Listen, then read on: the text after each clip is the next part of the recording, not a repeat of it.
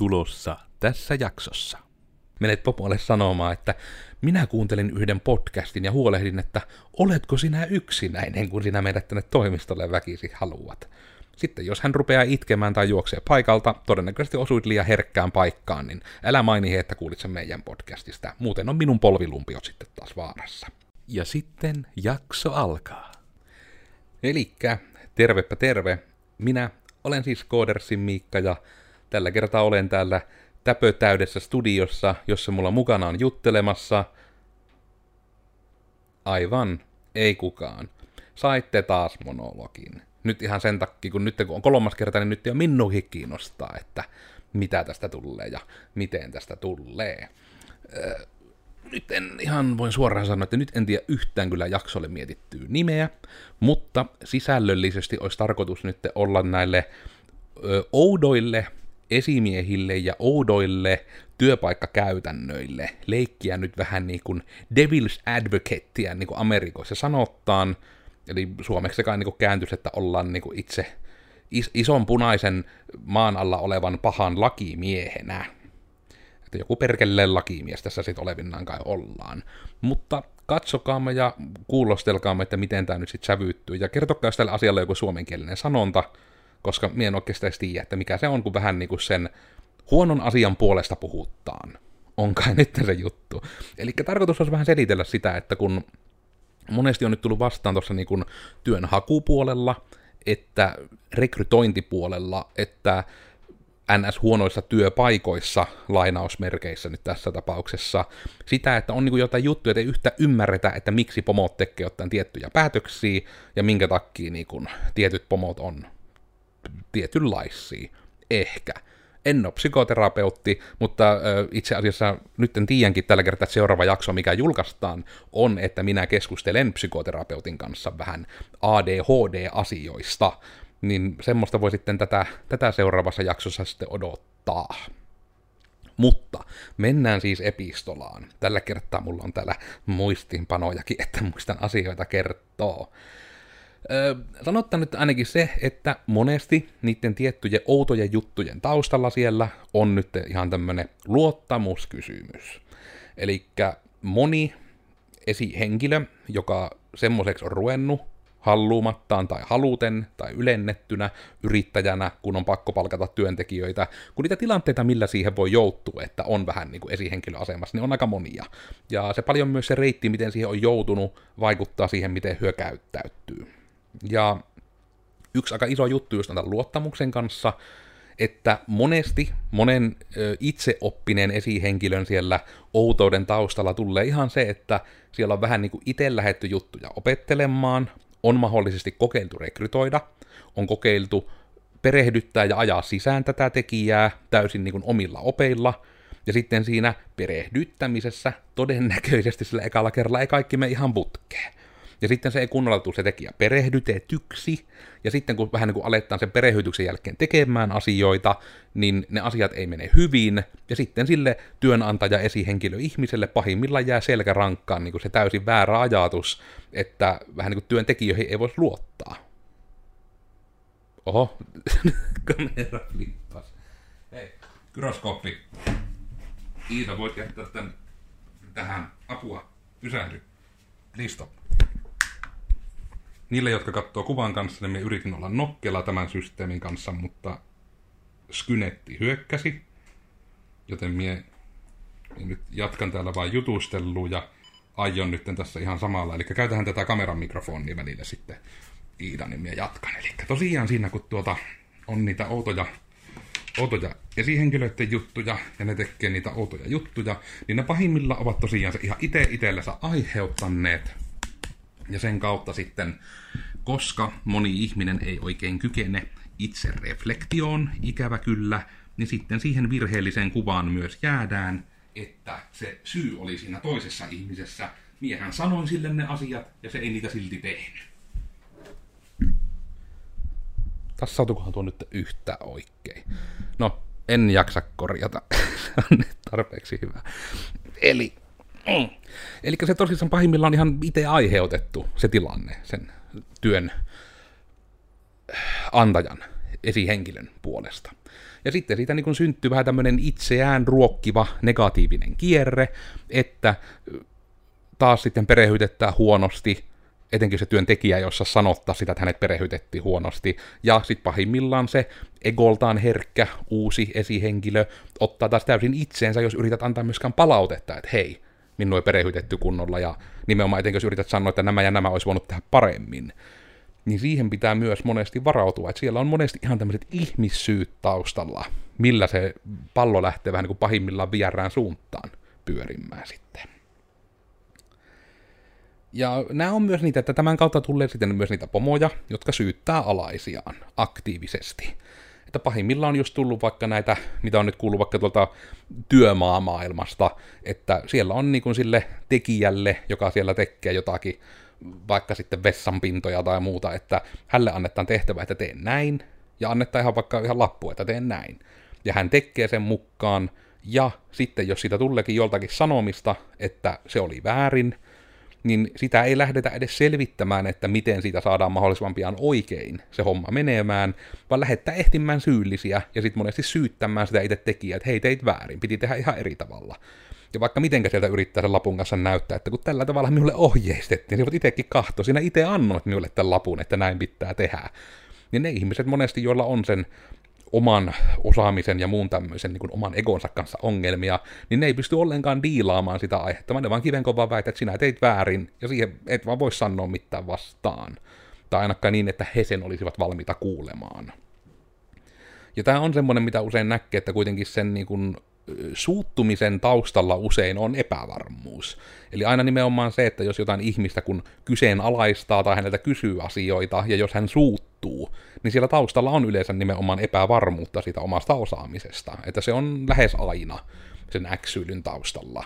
Ja tunnistan vaikka ihan itsessäkin, että en minäkään niin siis ole mikään raivohullu, että me rupesi huutamaan, mutta minä huomaan, että jos joku jotenkin kyseenalaistaa jotain, miten minä olen vaikka jotain piättänyt tehdä, ja minulla ei ole siinä hetkessä niin kuin hirmu kattavaa perustelua sille, että miksi näin, niin minä huomaan, että se päällimmäinen tunne ekana tulee se semmoinen pieni niin kuin ärsytys, että vähän niin kuin, että etkö sä tiedä kuka mä oon, että tähän tapaanhan se on näin hyvä ollut ja tämän takia.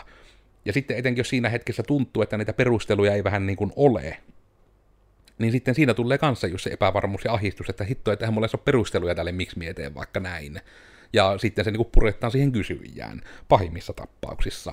Ja no, ehkä se on niin just tämmöinen välimuistutus, mitä tulee ehkä pitkin jaksoa, että kun ne esihenkilötkin on kuitenkin ihmisiä, ne ei ole mitään sen kummempi, ne ei ole monesti myöskään yhtään sen kokeneempi välttämättä kuin ne muutkaan. Se vaan on vähän niin kuin erilaista se tekeminen, että se enemmän on sitä kaitsemista ja ohjaamista ja mahdollistamista. Että tietyllä tavalla esihenkilö on alaistensa alainen, koska esihenkilön homma on huolehtia siitä, että alaisilla on hyvä tehdä niin ilmapiirin kuin työkalujen puolesta. Mutta joskus se niin kuin otetaan enemmän niin, että ensin halutaan vaikka esihenkilöksi ihan vääristä syistä, että halutaan sitä valtaa. Halutaan niitä ihmisiä, kelle saapi sanoja, ne ei saa sanoa vastaan. Ja nämä tämän tapaiset ihmiset onneksi aika nopeasti myös löytyy, ja no, ne on myös sitten niitä paikkoja, missä toki on paljon varmasti vaihtuvuutta ja näin, ja toki on sitten henkilökemia-asiat vielä erikseen. Mutta se on niin kuin yleensä siinä taustalla näissä tämmöisissä ähm, hirveässä syyttelyssä tai muussa tämmöisessä niin kuin aggressiivissävyisessä tekemisessä. Josta päästään sitten taas yhteen käytännön juttu, jolla me olisi ehkä pitänyt aloittaa nyt tämän draaman kaaren ja hakukoneoptimoinnin puolesta, eli se etätyö. Kun oli, että ihmiset oli nyt tuossa ronaa-aikaa vähän etätöissä, moni asia meni ihan hyvin ja kaikki oli ihanaa. Mutta sitten yhtäkkiä, kun nämä valtio antamat pakotteet siitä, että tarviko olla enää etänä loppu, niin yhtäkkiä tuli se pakotus, että kaikki takaisin toimistolle. Ja vaikka sinä varmasti haluaisit siellä ajatella, että ei siihen ole mitään syytä, mutta on siihen syitä. Ei sitä tehdä huvikseen. Toki mainittakoon heti alkuun, että ne syyt on ihan paskoja. Mutta ei se siitä se vähempää syytä tai vähempää äh, totuuden tuntuista sille oudolle pomolle, joka sitä vaatii. Eli periaatteessa ehkä pienlimmäinen, minä nyt voisin sanoa ekana, miten minä lähtisin perustelemaan, jos minun pitäisi keksimällä keksiä, miksi minä haluaisin, että ei saisi tehdä etätöitä. Niin minun huoli olisi sitä jaksamisesta. Eli aika usein on saanut nähdä omassa työyhteisössä, että myös muilta kyselleenä, että jos ihminen tekee etänä töitä, ja se ei ole siihen vähän niin kuin tottunut jollain tavalla, eli käynyt vaikka koulua sillä tavalla, että on etänä paljon juttuja tai muuta, niin, niin niillä ihmisillä on vaikeuksia erottaa vähän niin kuin sitä vapaa-aikaa ja työaikaa. Ja se ei välttämättä tarkoita siis sitä, että saako laitettu läppärin kiinni tai näin, mutta jos sinä olet siinä samassa ympäristössä perheesi kanssa ja samassa ympäristössä teet niitä työjuttuja, niin pahimmillaan sulla siihen ympäristöön vähän niin kuin jääpi se, että kun vaikka hait tauolla hait välillä vettä keittiöstä, niin sinä väkisin sieltä, vaikka olet miten hienosti jonkun työhuoneen sinne tehnyt, niin se kuljit sen sinun arkiympäristö ohi sitä vettä hakemassa, kun sinä mietiskelit niitä sinun työpulmia, ja sitten pahimmillaan sulla rupeaa vähän niin kuin ne työpulmat sitoutumaan siihen kotiympäristöön. Ja tämä pahimmillaan tapahtuu hirmu varkain, eli sitä ei edes älytä, se tapahtuu vähän niin kuin no varkain, ja sitten se vaan näyttäytyy enemmän sinä, että tulee sitä kuormitusta, tulee sitä ahistusta pidempi aikaisesti ihan vaan siitä, että siellä tota, olet joutunut sitten niin miettimään niitä työjuttuja silloin, kun sinun ei pitäisi niitä tarvita miettiä. Ja tässä toki tulee se, että moni ihminen hän kaikki päätöksensä reflektoi itteensä ja unohtaa välillä sen, että maailmassa on erilaisia ihmisiä. Ja tämäkin ensimmäinen oli sen takia, koska tämä oli se, miten minä asian näen, minkä takia minä olen Codersille hankkinut toimisto jo kymmenen vuotta sitten, kun aloitin yksinään. Ja se ei niin ollut tavallaan mitään järkeä. Mulla oli hyvät tietokoneet kotona, hyvät netit ja kaikki, mutta minä tunnistin, tunnistin sen itsestäni. Minä tarvihin sen eriytyksen, että minä menen töihin ja minä lähden töistä. Minä tulen kotiin. Alkaa rentoutuminen. Ja sen takia minä olen ihan tietoisesti tehnyt vaikka töitä sen eteen, että minun kotityöpisteeni on mahdollisimman semmoinen, että siinä on kiva vaan hengata, mutta siinä on paska koodata. Ja se on niinku ihan, että minun pitänyt suorastaan aktiivisesti rampauttaa koodauskokemusta kotona, että minä vahingossakaan haluaisi edes tehdä sitä. Mutta sitten on tämä niin sanottu toksisempi puoli, eli ne ihmiset ja tahot, joita minä en ymmärrä yhtään, mutta tältä se vähän tuntuisi, että siinä etätyöstä palaamisen taustalla on se, että se ihminen on jälleen kerran tattararaa, epävarma itsestään. Eli pahimmillaan näillä tietyillä pomoilla, kun niillä ei ole hirveästi kavereita, niillä ei ole hirveästi ihmissuhteita, kun ne kaikki paukkusa laittaa siihen työhön. Niin sitten käy pahimmillaan niin, että se työpaikka on heille vähän niin kuin se paikka, missä he näkee ketään ihmisiä, ja pahimmillaan jopa sitten näille, että jos se on myös sitä, että siellä niinku ihan selkeästi vähän niinku pomotetaan ja mikromanagerattaan, että vähän niinku tarvittaan se oma ympäristö, missä saapi tuntee itsensä paremmaksi ja missä saapi tuntee itsensä niinku hirmu kingiksi. Ja se on, sanotaan niinpä, että minä ymmärrän, mistä se johtuu, mutta minä en todellakaan voi sanoa, että se olisi millään tavalla ok. Koska periaatteessa se, että joidenkin ihmisten pitää asiakseen tehdä hirveästi ratkaisuja vaikka jonkun lastenhoidon kanssa, lemmikkien hoidon kanssa, tai onko sitä minkään arkielämän kanssa vaan sen takia, että esihenkilö on vähän niin kuin yksinäinen, jos oikein kärjistetään, niin se ei ole hirmu pitkälle kantavaa myöskään sen tekemisen puolesta, että ne olisi sillä taustalla. Että vähän niin kuin tarvitsee se oma valtakuntansa, missä saapi sitten no en nyt edes keksi mitään niin oikein. No sanotaan, niin kuin, että siinä on paljon semmoisia setämiessyitä, mitä minä edes rupeaa jänneen sanomaan, kun mulla vähän tekee pahaa joku, minä ajattelen niitä, mutta niin kuin tavallaan tämä, että on sitten joku okei, okay, no, tä, täyttäkää blänkki tähän, mutta joku ihminen, joka sitten on nimenomaan, että se ei oikein muuten näe ihmisiä toimistolla sitten näkee ja voi sitten olla sillä kiehkie, kiehkie, röh, röh, lää tyyppisesti myös miettimässä ja kommunikoimassa asioita. Ei todellakaan hyvä syy, mutta voi olla yksi syy. Toki myös joillekin voi se syy olla, että jos on isompaa konsernia tai muuta, niin nimenomaan se, että on vähän niin kuin pakote, että pitää olla toimisto, koska se on taas näitä Suomen lakiasioita, että työtilaa pitää pystyä osoittamaan työntekijälle. Ja sen myötä sitten on varmasti siitä, että kun moni sen mieltää niin, että se on toisin sanoen toimisto, jossa on työpiste, mutta kun senhän ei ole pakko olla näin. Mutta se on vähän niin kuin se helpoin reitti ja sitten on toki myös niitä hirveitä ihmisiä, jotka haluaa oikeasti kytätä selän takana, että mitä tehdään ja miten, mutta sitä nyt ainakaan harvoin näissä iänneen sanotaan, kun lähdetään perustelemaan, että miksi ne toimistolle pitäisi mukaan läsnänä tulla olemaan. Ja toki, niille läsnäpalsuille ja muille on paikkansa. Niille on järkeviä tilanteita, missä niitä pidetään, missä on järkevää olla saman pöydän iäressä, mutta monessa asiantuntijatyössä etenkin, niin ei se ole edes valtaosaa viikosta. Mutta siinäkin on tavallaan, että siinä on vähän niin kuin syitä sille, että miksi ne ihmiset haluaa, että sitä etätyötä ei pitäisi tehdä. Ne ei ole hyviä syitä, mutta siellä on syitä. jos nämä vähän avartaisi teillekin sitä keskusteluavausta tarvittaessa työmaalle, että menet pomolle sanomaan, että minä kuuntelin yhden podcastin ja huolehdin, että oletko sinä yksinäinen, kun sinä menet tänne toimistolle väkisi haluat. Sitten jos hän rupeaa itkemään tai juoksee paikalta, todennäköisesti osuit liian herkkään paikkaan, niin älä maini, että kuulit sen meidän podcastista. Muuten on minun polvilumpiot sitten taas vaarassa. Mitäs minulla on muuta tällä listalla? Minä on nyt minä on niin järjestelmällinen nuori mies. Joo, no sitten periaatteessa niin toinen on se, että minkä takia jotkut pomot taas tekee sitten sitä, että ne joko antaa ihan hirveästi vappauksia, ja sitten tulee se lamaantuminen siitä, että helvetti kun en saa mitään ohjausta, tai sitten se toinen ääripää, että annettaa ihan hirmutarkat ohjeet, ja sitten tulee ahistus siitä, että kun ei saa itse tehdä mitään ja mitään itsensä tavalla, itsensä näköisesti, vaan pitää vaan tehdä niin kuin tuo sanoo, ja tämä ei ole kivaa. Niin näissä sitten taas on varmasti tietyllä tavalla se esihenkilön oma kokemus taustalla, että mistä se johtuu.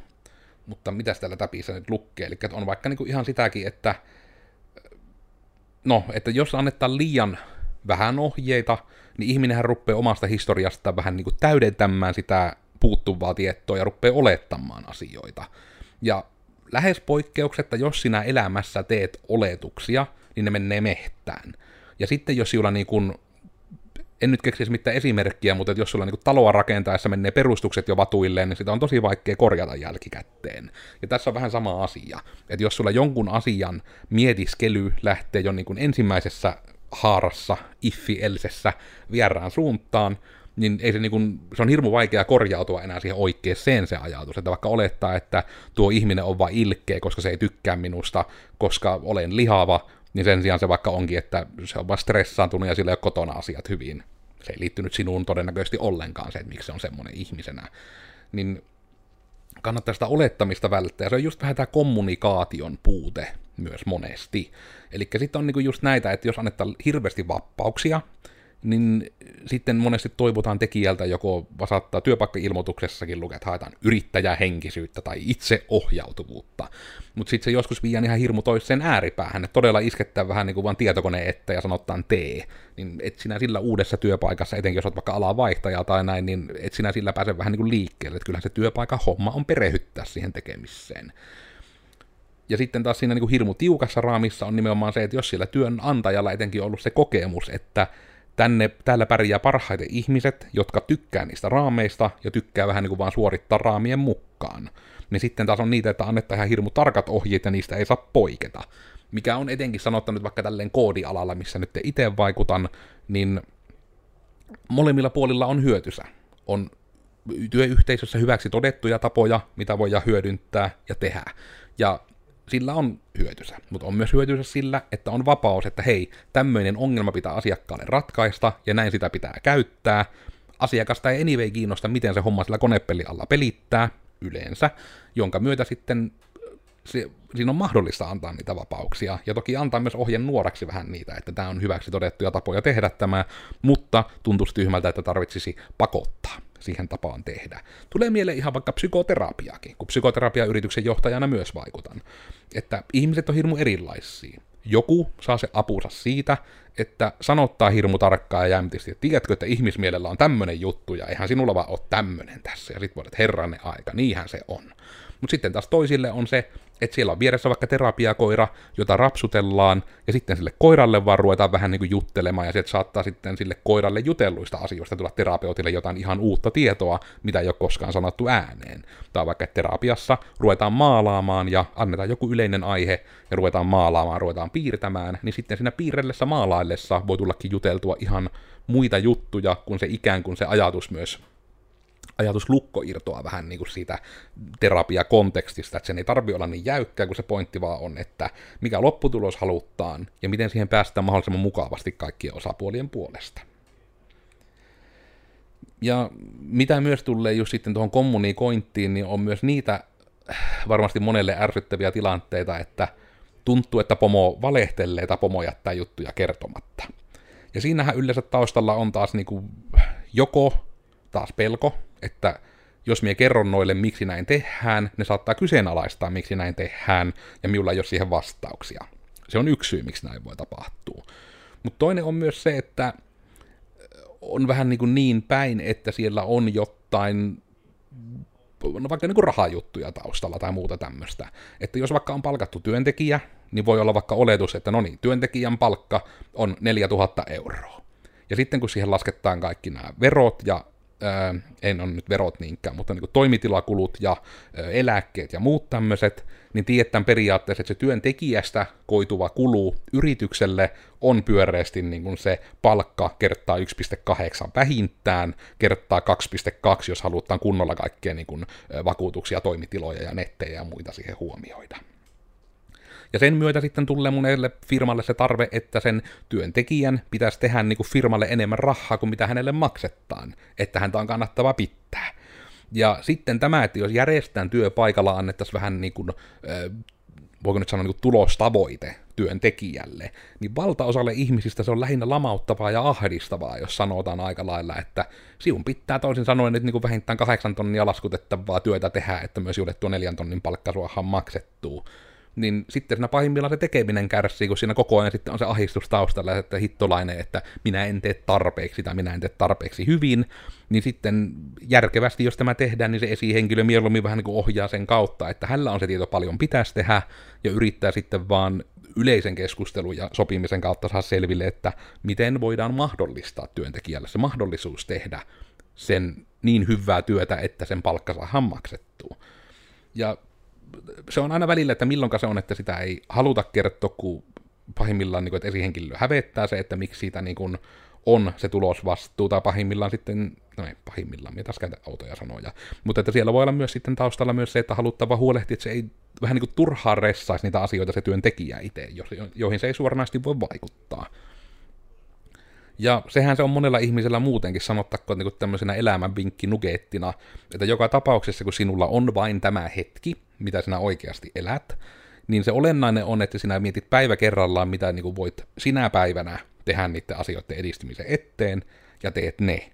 Eläkä mieti liikkaa sitä liian isoa palasta tai liian isoa kokonaisuutta, siihen voit sen miettiä erikseen, mutta sen päivän tekemisen kannalta mietin vaan, että mitkä asiat on vähän niin kuin tarpeeksi tältä päivää, ja tee ne. Ja sitten kun tätä toistat joka päivä suunnitelmallisesti, niin ne asiat etenee kummasti. Että jos onkin päivä on vaikka viisi päivää suunniteltu tekoajaksi, niin siellä suunnilleen pilkot sen niin työmäärältä vaikka noin viitteen palas sen näin karkeasti sanottuna, ja päätät, että tämän verran kun teen tänään, minä olen tehnyt tarpeeksi. Jos on yhtä hyvä buuki tai näin, niin teen vähän enemmän, niin helpotan sitä painetta, että jos lopussa tarvitsisi tehdä sitten, että jos vaikka myöhemmin tulee vastaan tilanne, että arvioin jonkun työmäärän väärin kameraihmisille nytten tuli näköjään myös koira sohvalle pyörähtämään pieneksi hetkeksi. Siinä meni pehmoinen käsi. Tällä kertaa ei tarvitse Instagramin kuvaa ottaa. Ja sitten mulla oli taas, näin tosiaan nyt liity taas mitenkään toisiinsa, mutta oli vielä yhtenä täppänä tällä mainita noista työtodistuksista. Eli nyt mennään vähän kyllä laajasta laittaa, mutta on siitä joskus kuullut siis palautetta ihmisiltä, että niin kun ärsyttää, kun työtodistuksissa ei lue vähän niin kuin mitään – mitään itse asiassa. Ja sitten pahimmillaan myös siitä, että minkä takia kaikki ihmiset ei vaikka suostu ja ruppe suosittelijaksi, vaan sen takia, että ne on vaikka, oot käynyt harjoittelussa tai näin, niin ei välttämättä se harjoitteluohjaaja ruppe suosittelijaksi. Niin nämäkin on näitä direktiiviasioita itse asiassa, mitä ei varmasti moni niin kuin, työntekijä ihminen tiedäkään, koska miksi niitä tarvitsisi tietää, mutta vaikka työtodistus, niin se on semmoinen lappu, että siihen ei saa mitään sanallista kuvausta esihenkilö kirjoittaa, ellei sitä erikseen pyydetä. Ainoat, mitä saa työtodistuksen laittaa, on, että nimi ja hetu, että kuka on kysseessä, mitä työtehtäviä on tehty, miten pitkään, eli niin kuin sopimuksen alku ja loppu, ja sitten työnantajan tiiot. Ne on ainoat, mitä niihin saa laittaa. Jos niihin on laitettu mitään enempää erikseen pyytämättä, on periaatteessa rikottu lakia. Ja tässä on jotain juttuja kai taustalla, mutta just se, että jos haluaa sitä sanallista palautetta, niin niitä pitää sinun työntekijä erikseen pyytää. Se on niin kuin siinä ja rajalla, että saapiko suunnilleen pomo edes sanallisesti arvostella sinun tekemistä, ellei se pyydä sitä erikseen. Koska työn, työntekijän suoja siinä on aika, aika hyvä. Ja sen takia usein ne työtodistukset on enemmän, että tässä tehtävässä ollut ja tämä aikavälin, ja se on siinä. Ja itsekin näkisin, että ei sillä niin kuin, tavallaan siinä lapussa ole mitään hyötyäkään siitä, että olisi enemmän sanallisesti kuvattu ehkä mitä tekee tai miten on tehnyt, vaan sitten se tarkempi palaute kannattaa ehkä monesti käydä juttelemalla se esihenkilön kanssa, että se on enemmän siullekin ehkä semmoinen, että mitä mie tein hyvin tai mitä tein huonosti niin kuin sinun mielestä esihenkilö, että anna vähän niin kuin palautetta ja kehitysehdotuksia. Sittenhän se voi tietysti itse päättää, että mitä sinä niistä otat sydämeen ja mitkä koet, että ei johtunut sinusta tai muuten, mutta että saisit sen tiion, että mitenkä vähän niin kuin muut sen sinun tekemisen näkee. Silloin se on paljon helpompi kehittyä, kun vähän tietää, miten se muille näkyy se tekeminen ja touhu. Ja sitten toinen on niin kuin just tämä suosittelijapuoli, niin tämä on semmonen, mistä on varmaan niin ihan helekutin monta koulukuntaa, joten tästä minä voin nyt sanoa vaan se oman mielipiteeni. Mutta mie esimerkiksi itse, niin mulla on pirun korkea kynnys siihen, että minä olen kenellekään suosittelijana missään niin hakemuksessa tai muuten. Koska minun mielestä se suosittelijana oleminen ei niinkään kato sitä, että se olisi vähän niin kuin CVn jatke, että se sanoisi se suosittelija, että pitääkö CVn sisältö paikkansa. Niin kuin moni mieltää suosittelijat. Suosittelija on enemmän siis tyyppi, joka oikeasti on valmis erikseen puhumaan kauniita asioista siitä ihmisestä. Koska, ja tätäkään ei ehkä moni tiedä, suosittelija ei saa sanoa mitään negatiivista siitä ihmisestä, jota suosittelee. Laki kieltää. Eli siinä tulee myös se, että jos sinä oot vaikka itse laittanut hakemuksen jonkun tyypin suosittelijaksi, ilman että olet lupaa kysynyt, joten siis sekin, että kysykkää herran aika aina lupaa ennen kuin pyötte ketään suosittelijaksi, tai merkkaatte siis ketään suosittelijaksi, ja koska sitten jos se vaikka onkin, että sieltä on yhtään keskustellut se ihmisen kanssa, kenessä olet merkannut, ja sitten jos se soitetaan sille suosittelijalle, ja hän sanoo, että a, onpa jännä, että mien en antanut luppaa laittaa suosittelijaksi, ja sitten jos se jää siihen, niin pahimmillaan sille soittajalle jää se kuva, että aivan, tuo ei saa sanoa mitään negatiivista, ja tuo ei sanonut mitään, joten sillä on sanottavana pelkästään negatiivista. Ja sitten välttämättä haluaa, että sinulla on CVssä merkintä, mikä periaatteessa johtaa siihen, että sillä sinun hakemuksen käsittelijälle tulee se olo, että sinusta on pelkästään negatiivista sanomista. Vaikka esim. omalla kohdalla se on taas vähän niin kuin absoluuttisesti se asia, että minä tulen sanomaan sitten sen muuten, että minä en ole antanut luppaa laittaa suosittelijaksi, enkä kommentoi enempää, vaan sen takia, koska en koe, että voin välttämättä kommentoida sillä tavalla, kun haluaisin pystyä kommentoimaan. Koska minä haluan pystyä nimenomaan kertomaan niitä vähän niin kuin jutella sen rekryyjän kanssa siitä, että minkälaisen työtehtävän hän hakkee, ja vähän niitä omia fiiliksiä, että mitä tällä tyypillä olisi vaikka niitä vahvuuksia tuohon työtehtävään liittyen. Ja niitä on, että minä on todella ollut suosittelijana varmaan vain kahdelle ihmiselle ikinä, eikä niitä kyllä tai olla kysynytkään kuin kolme kaikkiaan. Mutta monesti voi tulla vaikka se ongelma, että koulussa kysyttää opettajaa tai tämmöistä suosittelijaksi, että saahan sinne edes joku. Mutta sitten jos olet vaan käynyt tunneilla, etkä se yhtään jutellut se opettajan kanssa, että se opettaja ei vähän niin kuin tunne sinua yhtä ihmisenä, niin ei se opettajakaan välttämättä sen takia suostu suosittelemaan koska ei se vähän niin kuin tunne sinua. Se on nähnyt, niin että se, voi sanoa sen positiivisen asian, että kyllähän tuo vitosia näistä kokkeesta suonut ykkösestä vitoseen, siis jos on arvostelu.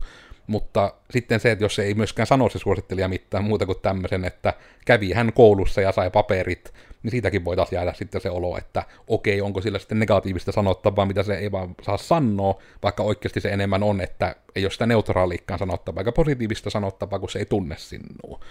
Eli niissäkin kannattaa ne suosittelijat ja portfolio ja tämmöiset CV-asiat niin kuin miettiä enemmän just siltä kannalta, että ei vaan se, että siellä on listattu ne kaikki assit ja mahdollisimman monta ihmistä ja asiaa, vaan että se on sen tehtävän kannalta ne olennaiset jutut siellä.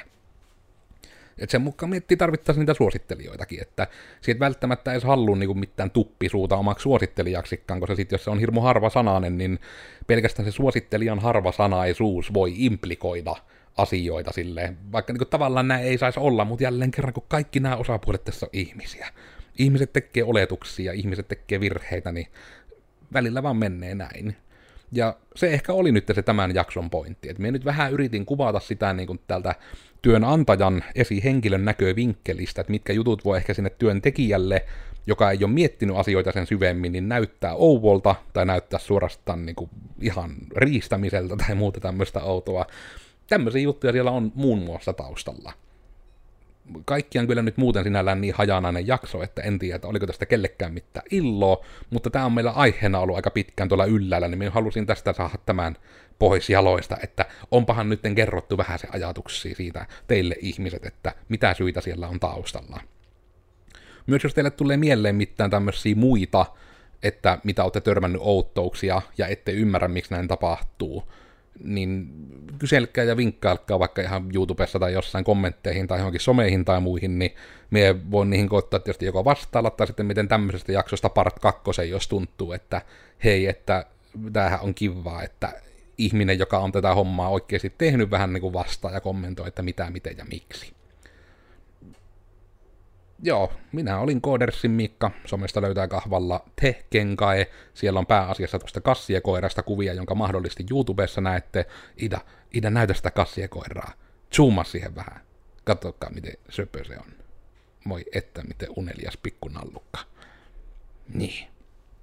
Niin hänestä on tosiaan ehkä enemmän siellä Instagramissa kuvia, mutta siellä tavoittaa, linkkarissa on nimellä, ja podcasti, mitä kuuntelit, on siis Digitoimisto Koodersin podcast, eli Risuaita Mitä Vattua, löytyy Google-podcasteista ja Spotifysta ja itunesista ja muista näistä tämmöisistä itseään kunnioittavista podcast-alustoista, että sitten kuvan kanssa YouTubesta. Siellä oli sitten tuo kassi ja koirakin näkyvillä pieni hetki sitten.